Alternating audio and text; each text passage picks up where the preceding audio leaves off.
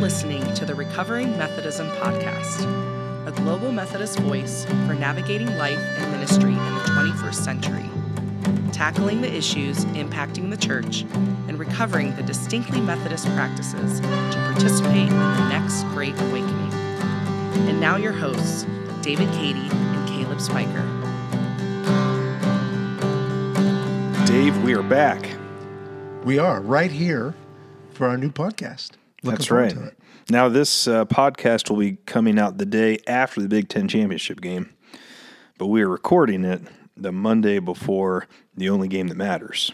Right. It's Thanksgiving week. It's Michigan week. We know what's going to happen in Ann Arbor this Saturday. And look, I'm looking forward to being in Indianapolis and uh, hosting the trophy after we beat the Hawkeyes. That'd be nice. It's going to happen.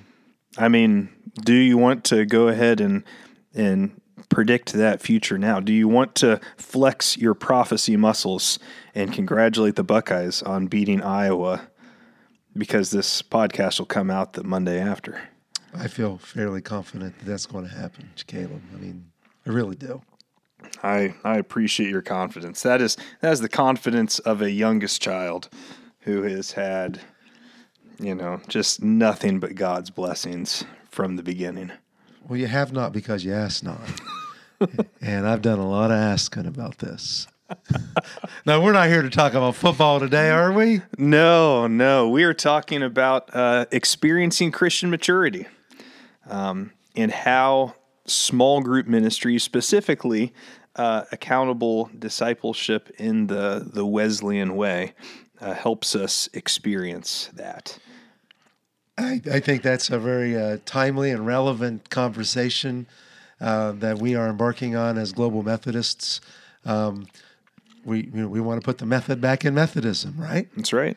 So uh, that's part of the deal.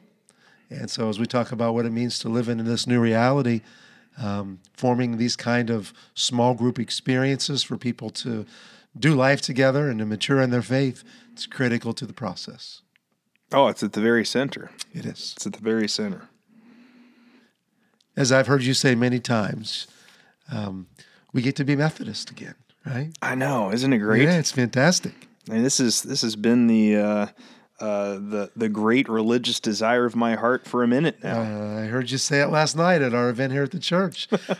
Pray that God would get us, put us in a church where they actually want to be Methodist. And I watched the faces of people as you said that, and like, well, didn't we leave the Methodist Church? Hmm. And the answer is no. We left the United Methodist Church. That's right. And we joined the Global Methodist Church so that we could actually be Methodist again. That's right.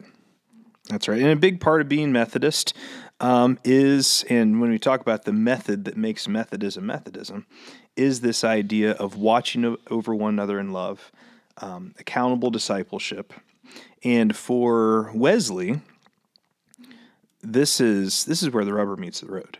Like if you want to grow in uh, Christian maturity, it will happen in these accountable relationships. Like when Wesley said, there is no holiness but social holiness, he wasn't talking about, um, you know, taking food to the homeless while that's a good thing. He was talking specifically about if you want to be holy, you do it in community with people who are also seeking to be holy. Well, sure. Christianity is a team sport. Indeed. Right. And I think it's important to remember that, that Wesley, um, he didn't invent sanctification. Mm-hmm. He didn't even come up with the idea of entire sanctification. That's that's scriptural. I mean that that was the uh, the heartbeat of the church in the first four centuries. Absolutely. It's that uh, that recovery of primitive Christianity. Yeah. It's, it's exciting, man. It's Isn't where it? we are. So, uh, so today we're just going to talk about small group community being necessary to moving toward maturity, and um, I think for a lot of folks out there, perhaps uh, we understand that on paper, that makes perfect sense, but when the rubber meets the road of how to do that, that's where we may have some questions, mm-hmm, mm-hmm. and I think we have some questions to ask today as well. And it would be great to hear from some folks at other churches to say, hey, listen, we've been doing this, or we'd like to do this, and we have some questions. And the email address here at our podcast is recoveringmethodism at gmail.com. Yes. So if you have questions or if your church has successfully navigated this process, uh, just send us an email. We'd love to hear from you. Yeah, and I think um, I think maybe the place that, that we really need to uh, make sure we have clarity on before we go much further is is what we we talk what we mean when we talk about um, accountable discipleship, because um, it's not it's not another Bible study. You mean I, I need to cancel the order for David C. Cook Sunday School curriculum for for this process? I mean, you don't need to cancel it, but it's not going to be that helpful. Okay. Well, I always liked David C. Cook stuff. It was, you know, part of my background. I I um I don't think I've ever used David C. Cook's Sunday school material. That was last century, but that's okay. Oh, that would explain. That's another conversation. So, when you say it's not another Bible study, what what do you mean by that? Yeah, I mean the the goal of accountable discipleship, um, it's not education, which doesn't mean education won't happen, mm-hmm. but the goal is to grow in maturity. The goal is transformation, right? Um, which means that you know you are definitely going to study Scripture as part of being in an accountable discipleship group, but um, the goal is not simply to learn what the scripture says. The goal is to see God move in your life and speak to you through His Word, and to be able to to share that with the with a community that's pulling for you. Yeah, but can I do that just on my own in my own private devotional time? Can I just search the scriptures and ask the Holy Spirit to show me some things that I need to be working on in my life? you can, um, but you run into uh, this sticky little problem of confirmation bias. And we really need other people in our lives to be able to uh, speak the truth when we are lying to ourselves. So, as Wesley would say, and as we often like to say around here, we, we need others to watch over one another in love. That's right. We need people to watch over us in love. We need to fill that role in other people's lives. So when we talk about accountable discipleship, um, we're talking about watching over one another in love and say, uh, listen, brother, I know your tendency is X, Y, and Z, mm-hmm. uh, but I don't know if you're seeing this part. Yep. Right. And I want to come alongside you and pray for you. And when you're in a, an accountable uh, discipleship relationship, when you trust the person on the other side of the table, um, you know that that's what they're trying to do, trying to help you. Mm-hmm. Yeah, and I think you know accountable discipleship is is inherently inductive, in that there are questions that are going to orient your life together. Um, and one of those is, you know, how can we be praying for one another? Yes. Um, because we we believe that prayer is powerful, that God hears us, um, and that when we are are committed to interceding for one another, um, that is the catalyst to experiencing uh, growth and maturity. I would agree with that. And so, one of the questions some, uh, someone may ask is, well, is this something that's in the scripture? Can we find any evidence? Can you point me to something in the Bible, New Testament, that demonstrates this concept uh, in the pages of, of, of, the, of the Christian Bible? I mean, it sure seems to be what the author of Hebrews is talking to um, to those early Jewish Christians about uh, when he says, "Don't neglect getting together, um, but rather uh, spur one another on." Um, this is this is not an idea of uh, you know sitting together in a circle and smiling at one another with our Sunday best on and playing church. I mean, this is getting this is getting intimate with one another. Um, I mean, this is this is the the language of um, of struggle. It's it's the language of of friction. Um, it's the language of of being open and honest and vulnerable enough with someone that they can actually meet you where you are. So you mentioned Hebrews, and we know that for the first century Christians that were um, being addressed in this book, uh, it literally was a matter of life and death for their faith, mm-hmm. anyway. That's right. Or life and death for their life, right? And so, uh, part of my understanding of Hebrews is is written to encourage these believers to stay believers. And, and you mentioned that, that passage from Hebrews chapter 10, and I looked it up as you um, looked at it over here as you were talking about it. And I, I have, on my Bible, I have several lines underlined from Hebrews chapter 10. And, and what sticks out for me is the pronouns that are used in that passage. So, for example, in chapter 10, verse 22, let us draw near to God. Verse 23, let us hold unswervingly to the hope we profess. Verse 24, let us consider how we may spur one another on toward love and good deeds. Verse 25, let let us not give up meeting together as some are in the habit of doing. And then the finishing part of verse 25 is, but let us encourage one another, and all the more as we see the day approaching. What do you notice, Caleb? What do you notice? They are plural pronouns. Yeah. I mean, in this, uh, you know, this is what a, a, a 1984 NIV. So this was before uh, having plural pronouns as your personal pronouns was a thing. So Very cutting edge. very cutting. But you, we make the point here that um, this is a team sport. It was from the beginning. Primitive Christianity is a team sport. yep. You're not you're not intended to do this alone, but in our In the words of Wesley, holy solitaries makes as much sense for a Christian as holy adulterers. Wow, that's uh, that's an interesting statement.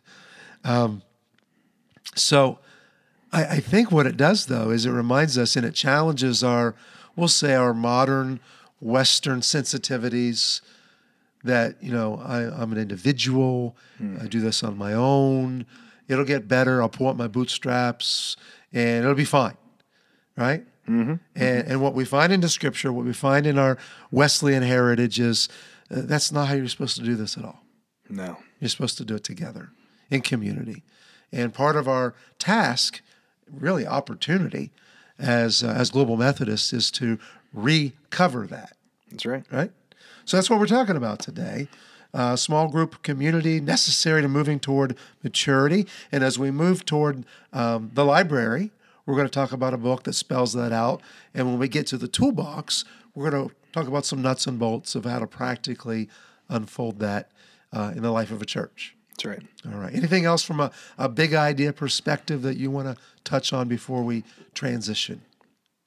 Yeah, I- I think um, as is the case with uh, all of these different disciplined activities we, we do in the Christian life, um, the point of it isn't the activity in and of itself. That's right.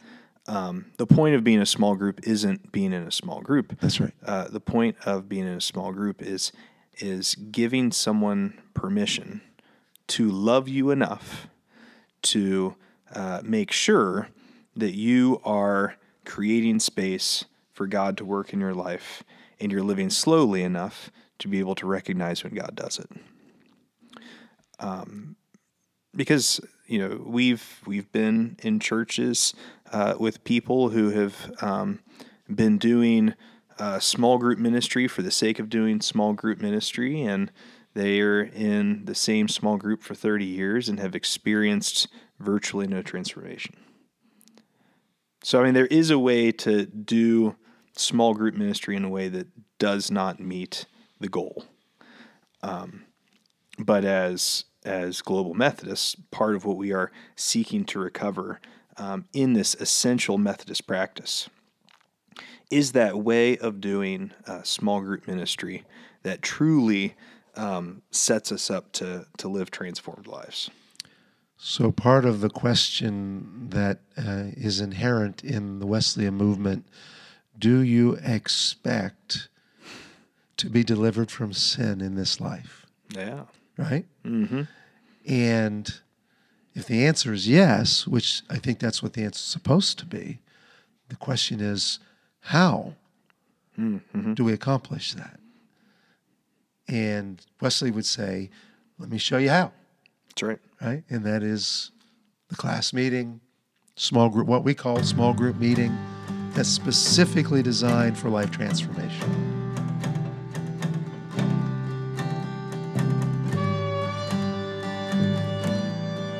And now it's time for Caleb's Library.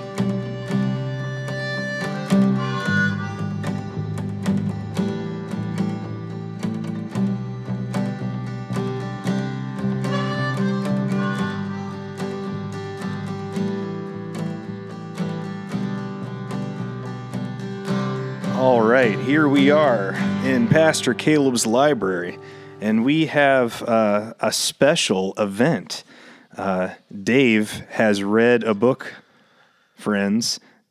Dun dun dun. Yeah, so so uh, this is a book um, that I think I gave you like six months ago, right? You did. Yeah. Yeah, you did. Um, it's it's one that I have uh, really liked over the years and has been um, a central piece of uh, how small group ministry has has uh, shaped my uh, life as a pastor. Um, and it is the class meeting by Kevin Watson. yeah. Very appropriate for what we're talking about today. Very appropriate for what we're doing in the Global Methodist Church. Um, Kevin's contribution to the idea of a recovering sanctification, entire sanctification, and the process and method by which uh, an individual gets there. But first, let me just say this uh, this is like a Sasquatch sighting. Okay. I have finished a book. Right. I can't tell you the number of books I've started. Right. I got a ton of books. Like the first three or four chapters are highlighted and dog eared and notes and asterisks all over the page. And then, you know, they just sit there. So I actually finished, you know, Caleb, it's been 20 years since the Beeson program mm. that I actually finished a book.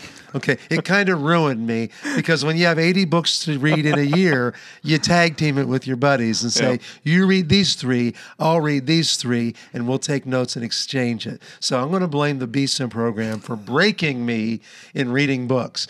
But, but, but by the grace of God, Pastor Caleb is helping me to recover this concept of finishing a book. All right, let me get off my little soapbox here. It's a Sasquatch sighting. I finished a book. Wow. wow. Well, let us know. What did you think of it? I loved it. All right. First of all, just the satisfaction of saying, I finished that book. Right. So, so uh, for full disclosure, I went through this book with a group of um, emerging global Methodists in one of the suburbs of Columbus who are looking uh, to have a global Methodist congregation in their neighborhood. And so we're working with them on a church plant, and we worked through this book together over the past several months. And it's really an easy read. There's only eight chapters. It really didn't need to take six months to go through it, but that's just the way the schedule worked out. yep. So you can really do this with a group of people in about two sessions, uh, maybe three, right? Yep. And so the way the book is written is eight chapters, and the first four chapters are kind of giving you the conceptual idea, a little history, a little rationale and theology as to why this is important, and the last four chapters are really the how-tos, the nuts and bolts. All right, and so um, Watson reminds us in the first couple things that uh, this is a really a new kind of small group, but it's really an old kind of small group. That's, the first chapter, and it's really about recovering this process. and And I really like one of the things I appreciated about one thing is he said it's early on in the book. He reminds us that the message of Methodism, the message of Methodism, is and has always been faith, repentance, and holiness. Mm-hmm. Okay, mm-hmm. and he talks about the method of Methodism is, is it's really the it's really the class meeting. That's right. That's how we right. that's how we achieve and realize faith, repentance, and holiness in all its fullness in our life. Right? That's right. And we talked about this in, in the big idea is that we don't do this alone, we do it with others because we know our confirmation bias is say, I'm fine. Right? It'll be fine. Yeah. Right. In reality, it's not fine. Okay. No. I mean, we need someone who knows us well and who loves us enough to say, "Can we talk?" Right? And can I pray for you? And I got some questions. Yeah, I uh, um, one of my seminary professors, uh, Jason Vickers, said that the the zeitgeist of the world around us is I'm okay, you're okay, we're all okay, except those religious nuts who say that something's not okay. Yeah, it's it's who we are, right? Just pointing out the obvious, right? Well, Watson goes on to talk about how the importance of the, the class meeting gives us a little theological uh, framework for this. It's very important. Um, it talks at length, I think, in chapter three about the pursuit of holiness and what that looks like in uh, not just, we'll say, 30,000 foot theological framework, but practical.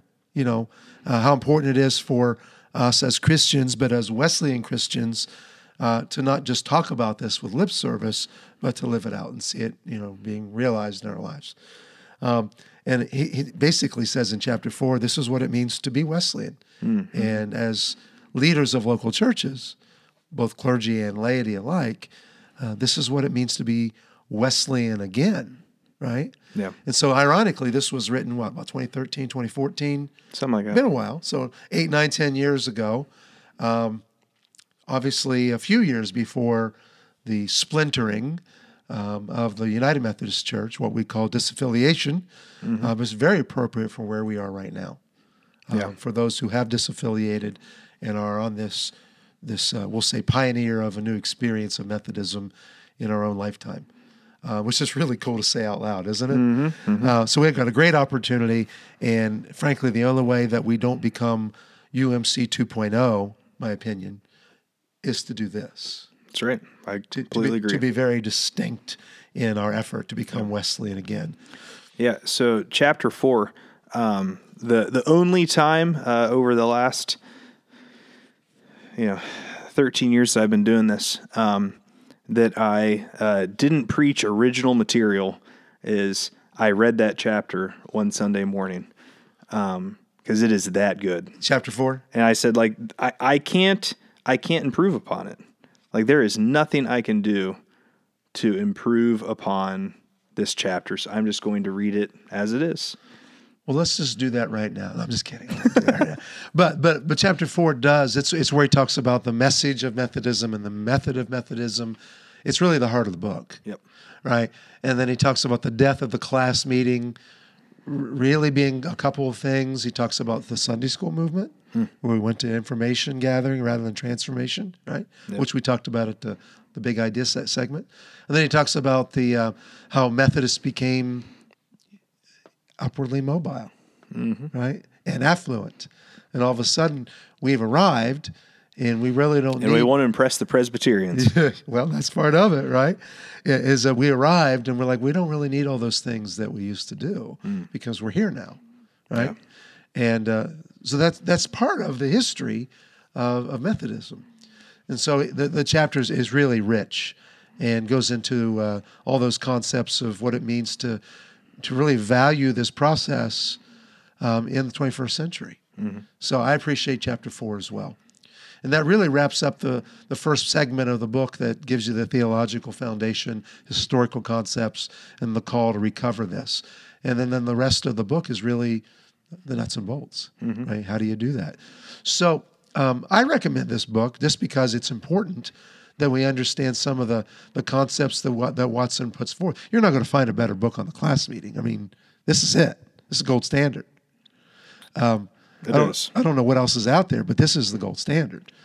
Yeah, I mean, I, I think um, I think there's a group of us that are trying to uh, stand on Kevin's shoulders and uh, develop materials that are a little more user friendly for starting class meetings. Okay. Um, but as far as uh, that primer on what a class meeting is, how it functions, I mean, it's it, it it is alone on that shelf. So, as a church, um, maybe a pastor is listening. They're they're newly disaffiliated. This is a book that they could take their church council through, their leadership board through, mm-hmm. right, and point to it, as I have with our folks in Grove City, and, right. and, said, I actually said to these folks, pointing to the room, I said, we don't get to do this, as I pointed to the people in the room. And then I pointed to the book and said, unless we do this. Yeah. Meaning, if we're going to have this new emerging um, congregation as global Methodists, that doesn't happen unless we implement. Unless we're really actually Methodist. You got it. Yeah. You got it? And as in, in this context that we're talking about in Grove City, um, it's a brand new thing. Mm-hmm. Right. And so, what do you say to someone who's in the midst of something that, yes, we disaffiliated, disaffiliated, I said that differently, disaffiliated, but they're tackling years and years of culture, mm-hmm. right? And so I, I, would say just go through the book.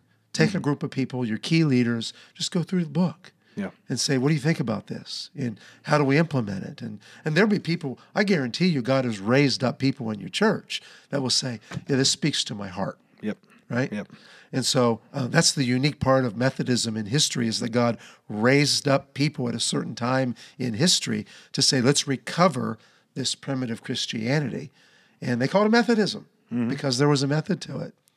And the irony is we get to be a part of something hopefully very similar in process and if God be willing, something very similar in outcome Yeah. in our own in our own lifetime.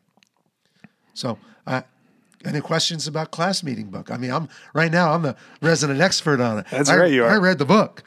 um, any questions you have about that? Yeah. Um, so as far as um, you know, we, we hinted a little bit about this in in the first segment, um, but with the different uh, the different reasons why small group ministries may you know what may hold them together. Um, what is what is it about um, the class meeting that that offers someone um, a tool in their pursuit of Christian maturity that you don't get in um, a, a church fellowship group based around affinity or um, you know a, a short-term Bible study or short-term mission trip or any of the things that we've talked about as sort of that um, that spin cycle of the uh, the consumer formation sort of piece. You know, how does the class meeting separate itself from that and offer something offer something that is uh, distinct and helpful and different than than those other consumer formation opportunities? Sure, that's a great question. A couple things I would say, just off the top of my head. Uh, first, it's it's not an eight week experience; it's an ongoing experience, right? So, in in the consumer formation process, I'm going to sign up for a Bible study, and it'll be on Wednesday nights, and I may miss a couple, but I get the gist of the book, mm-hmm. and those are fine. That- Those are mm-hmm. nothing wrong with that. We're not saying that's a bad thing. I'm just saying that we're just been saying the outcome is different, right? Yeah. And so this is not an eight week process, it's an ongoing process, right? This is a way of life. Mm-hmm. Um, and I think also is, I mean, I can hide pretty well in a, in a Bible study, right? Sure you can. I mean, anybody can just hide in a Bible study and, and uh, not ask any questions, not give any answers, but just absorb the information and say, oh, I, I I think I believe that. And walk away and say, yeah, I was in the Bible study. And feel good about it Yeah. a- as they should feel good about being at a Bible study. However, um, in a class meeting, it, it's not designed to hide. It's it's, it's designed to participate in a way that we're real and authentic um, with the people in our group. That leads to that kind of transformation of life. And I'll say this: I was just thinking as we were talking. You know who would benefit greatly, and I think would really jump at the chance if it's presented in a way and designed in a way um, to, to make it beneficial is um, a younger generation of people who are plagued by loneliness, right? And frankly, are not haven't been real good at building relationship Yep. because of COVID or because of technology or whatever it may be that, that has led to where we are with our 20 somethings. But my goodness, a class meeting of 20 somethings, can you imagine what God would do with that? Yeah. So I think that um, I think what the class meeting does, in, in addition to some of those other things, is it provides authentic Christianity, and that these are people, regardless of their age, that says they really care about me, Yeah. and I'm learning to care about them. And um, I mean, I've heard you tell the story of uh, a, a couple that uh, I think had a miscarriage, mm-hmm. and how God had raised up another couple in that group, unbeknownst to anybody else, that Yeah. 20 years later that had experienced the same thing. And you watched as God used that couple to minister to the mm-hmm. other couple, and they became really family, mm-hmm. right?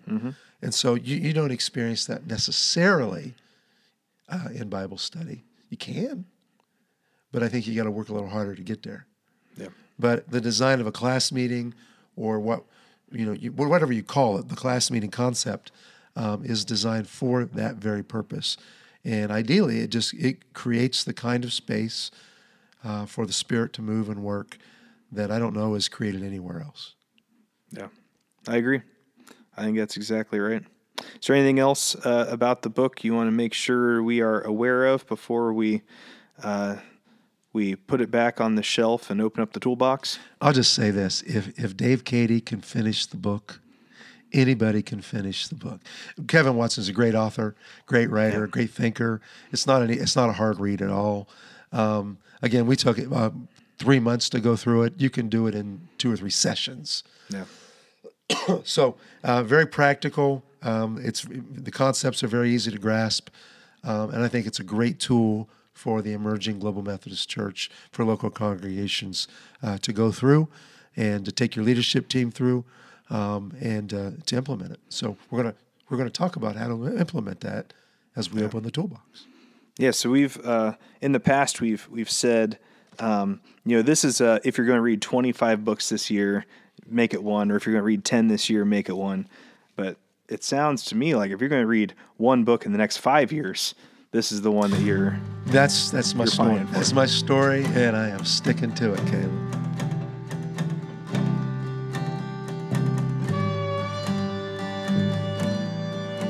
Now for some practical wisdom for church leaders. Let's open up the pastor's toolbox.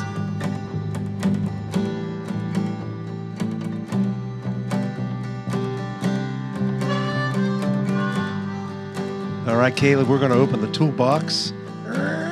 There it is. And we're going to talk about today starting a small group. We've talked about the big idea, importance of Christian community as we uh, live into, into maturity. Uh, we've talked about Kevin Watson's book, The Class Meeting. And now we just, I think it's really important that we talk about the nuts and bolts of, of starting a, a small group that is designed as a class meeting. Again, whatever that small group is called, different churches call them different things. Yep. Covenant groups, growth groups, you know, life groups, cell group, whatever group, you, yeah, whatever you mm-hmm. want to yeah. call it, right? E groups, E fam, whatever. Wesley groups, class meetings, you name it. Yeah. yeah. So, so it's important, I guess, maybe just to say you don't have to call it a class meeting. No, no, you don't have to. So, how do you start one of these?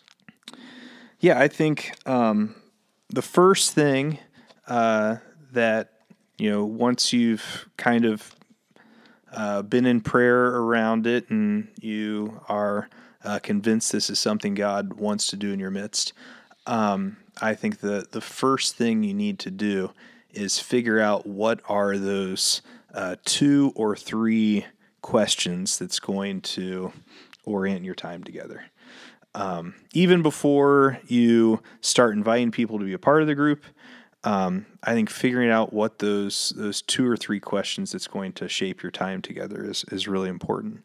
Um, and in my sense is that they they fall into like three categories.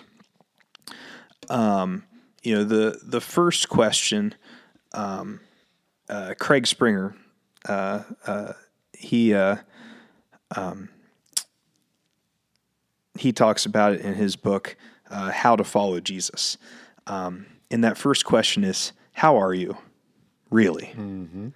Um, what is that thing that's consuming you? What is sucking up bandwidth? Um, you know, what are you thinking about before you go to bed at night? Um, what do you think about first thing in the morning?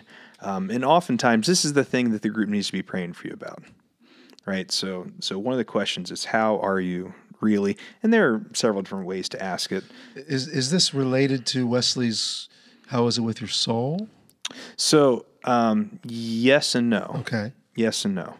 Um, because I think when Wesley was asking, "How is it with your soul," uh, he was really, really getting more to the second question, um, which is, uh, "What is God doing in your life?"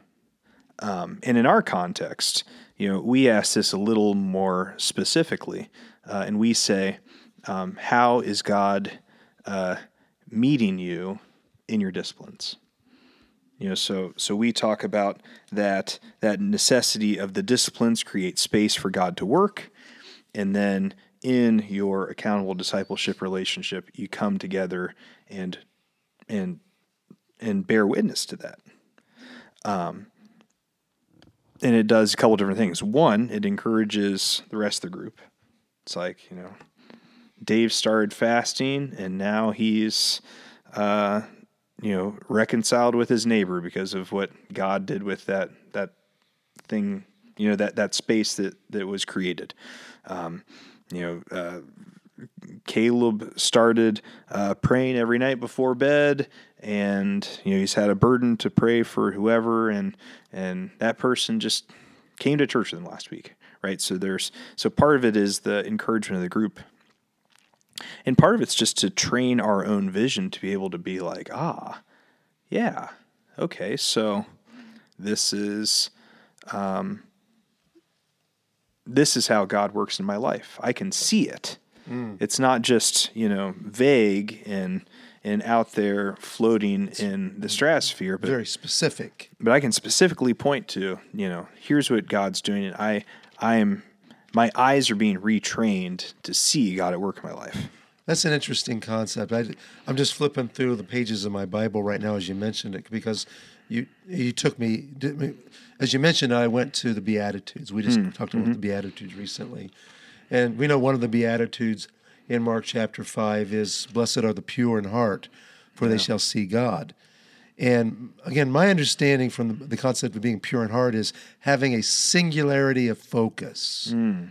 mm-hmm. right? And so if I am locked in, right, yeah. in a spiritual discipline, right? I'm going to take Friday, I'm going to fast, or I'm going to take Saturday morning and I'm going to I'm going to prayer walk, whatever it may be, I have a singularity of focus for a brief period of time, whether it's an hour, whether it's half a day, whatever it is, I will see God.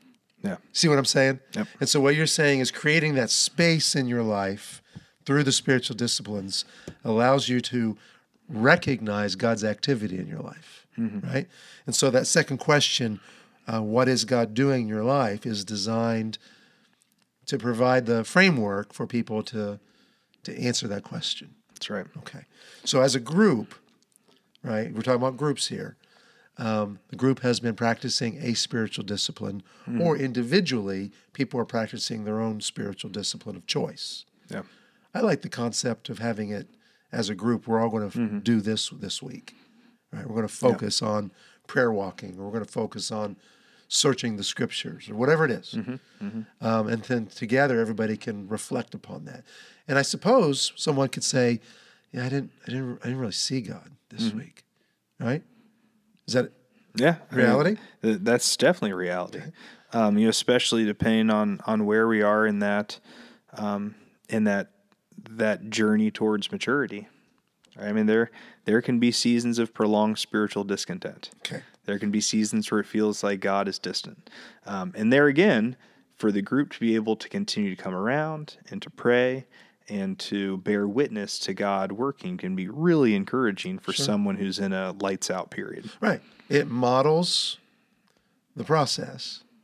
When I hear the other person say, you know, I did this too, and I sense God saying, mm-hmm. but it's also encouraging to say, well, I didn't hear God say anything. And the person says, well, you try it again this week. Yep. Right. That's right. We'll come back next week and we'll see. And I'm going to come alongside and pray for you mm-hmm. in that process that God will will speak to you in that. Yeah. So that's you don't get that when you when you do Christianity alone, right? Normally, what happens is you give it a shot and you say, "Well, that didn't work." right? Yeah. So, question yeah. one: How are you really? Yep. Okay. And the second question: What is God doing in your life? Mm-hmm. And that's usually geared around a spiritual discipline, right? Yep. What's the third question? Then the third question is um, Who is God calling me to share the answer of number two with? Who is God calling me to share the answer to question number two with? Yeah. Well, I just shared it with my group. But what you're suggesting is there may be somebody else on my heart that God may be sh- calling me to share with. And um, and what we find is that in class meetings that are really truly healthy, they become the center of evangelism in the life of a local church. Well, that's interesting. So it may be a coworker, mm-hmm. right? It may be a family member, uh, maybe a neighbor that the Lord has laid on your heart that you may not even realize until the question's asked in the group. Yeah. And then all of a sudden the Spirit says, Bob, go, yeah. tell, go tell Bob what you just told your friends here. Right? Yeah. Um, and I bet that gets really interesting if the conversation is around forgiveness, Mm, mm-hmm, right? And you know, we we prayed, and I felt like I needed to forgive somebody, so I did. Great. Well, who who who is the Lord leading you to share that with? okay, now I got to go tell Bob I forgive Yeah. him, right? Yeah. n- Now, now it moves from forgiveness to reconciliation. Yes, absolutely. So these are these are great guiding questions, and I could envision a, a small group or a class meeting where these are printed on a card. A lot of folks mm-hmm. maybe listening have an Emmaus background, and so that's really what Emmaus share groups were intended to try to accomplish by giving right. those guiding questions. Right? Uh, what was your closest to Christ this week? What was your discipleship denied? What's your plan for the upcoming week? and you do that in a community that sticks together uh, over a period of time. So, unlike a share group, though, a class meeting usually has a leader or 2 that are usually called upon by leader of the church or team in the church um, and specifically trained and modeled.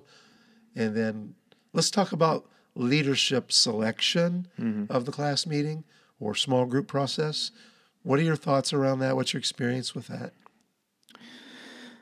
Yeah, um, I would I would say uh, probably the central thing that you know the last uh, you know 12, 13 years of experimenting with this has taught me is that um, do not be afraid of going slow.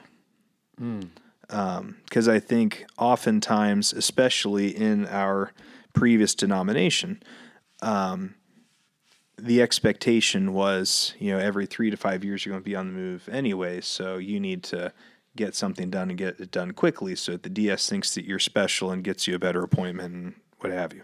I've never heard of such a thing. Really? No, I'm just joking. I've heard of it. I got it. But uh, I think wisdom and the wisdom of, of starting a really a lot of really bad class meetings that I, I have for you is um, that going slow is best.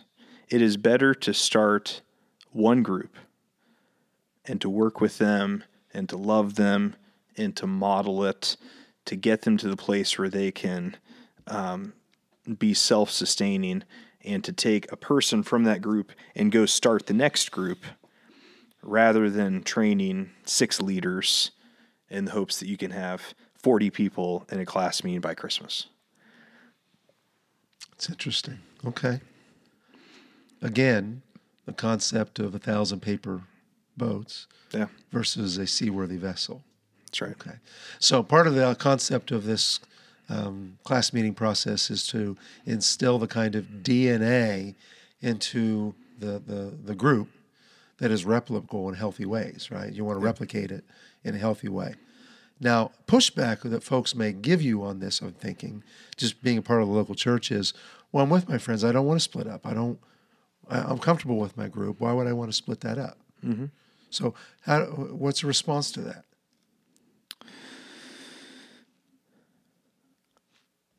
Well, Jesus was comfortable in heaven with the Father.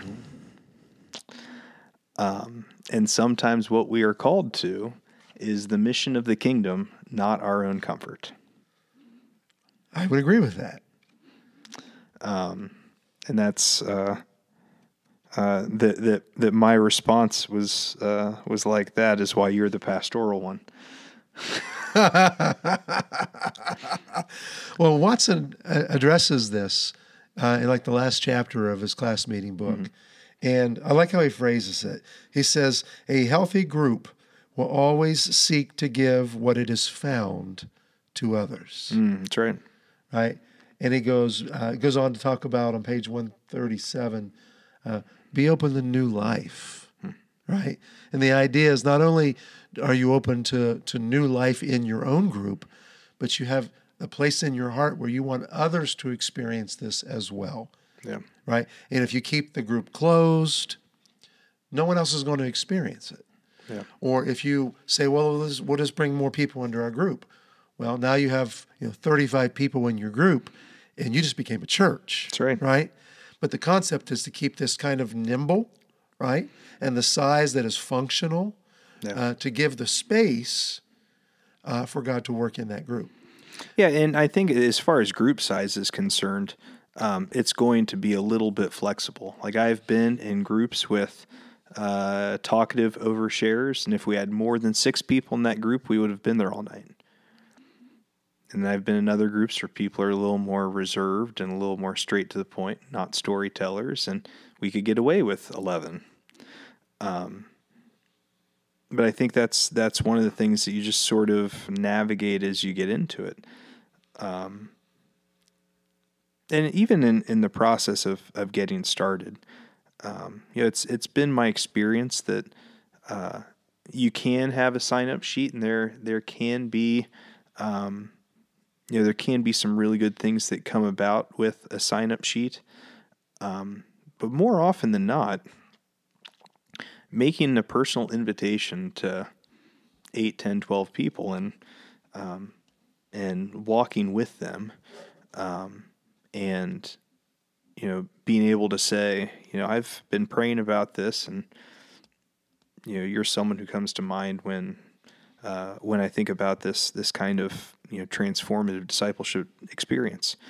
Um,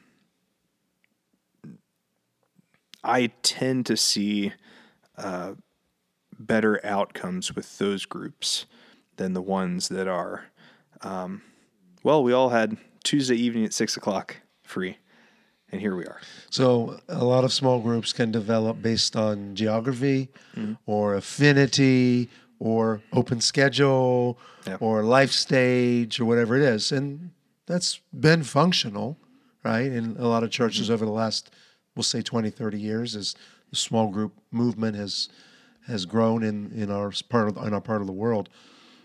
But I get the sense what we're talking about here is a little bit different. Yeah. And and maybe the takeaway from this conversation is that maybe the best way to start a class meeting type of group, again, whatever you call it, but a class meeting type of group is model it, model it, model it. That's right. And maybe for those who are listening, um, maybe the best way to start it in your church is for you as the pastor or you as a key lay leader in your church is to just gather up six or seven other people that the Lord lays on your heart, invite, and do it. Model it, model it, model it Yeah. with the idea that in the next six months or so, whatever the time timeline the Spirit leads you to, to follow, um, you're going to leave that group. And someone else in that group is going to take over the leadership of it. That's right. And that's part of the DNA of it. Okay. Yep. Uh, which is a lot different than the affinity group, and we're going to be together forever, and this is going to be great. And what is that? Keep adding people to the class that we have. I've seen classes that you know get to be uh, usually Sunday school classes, um, thirty and forty and fifty people, which is great. A lot of excitement, a lot of traction, and great opportunity for Bible study and fellowship. And we're not saying that's a bad thing. Yeah. We're just saying that it may not produce the kind of maturity that that Wesley envisioned in the concept of the early Methodist class meeting. Mm-hmm. Is that fair? I think that's that's definitely fair. So I'm anxious to hear if there are folks out there at other churches that have implemented this process that make may be able to chime in and say, "Hey, this is what we did," and uh, maybe they could email us at recoveringmethodism at gmail.com. and perhaps even I'd love to have them on as a guest and just kind of hear their story of how that's worked out. I suspect that maybe some of the research that Watson will do in the future, if if he, if he does this kind of research in the future, is how is this being implemented in the Global Methodist Church? Mm-hmm, mm-hmm. Because if his if his book from eight, nine, ten years ago becomes the textbook for that, how's it being implemented? Yeah. and what are the results of it. So um, be anxious to see. You know, we're going to do our best here at Riverside Church in Columbus to, to make this a reality. Um, but I like the idea of taking it slow and and and building a good foundation.